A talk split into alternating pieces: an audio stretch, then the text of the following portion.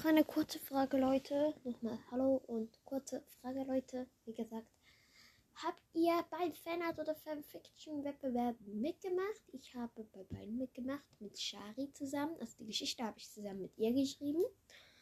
Und es sind, im, es sind 170 Wiedergaben. Äh, 170, ich bin schon wieder bei den Wiedergaben. Ähm, es sind 170 Geschichten und 175 ähm, Bilder eingesendet worden. Hat Katja Brandes auf ihrer Website gesagt. Also geschrieben gestern noch, habe ich gesehen.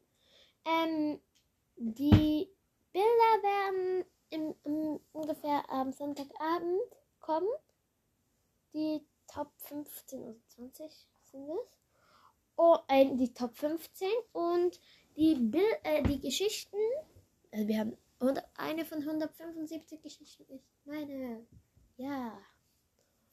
Ähm. Und drei von 175 Geschichten ist. Also zwei davon sind von mir und eine davon ist von Shari.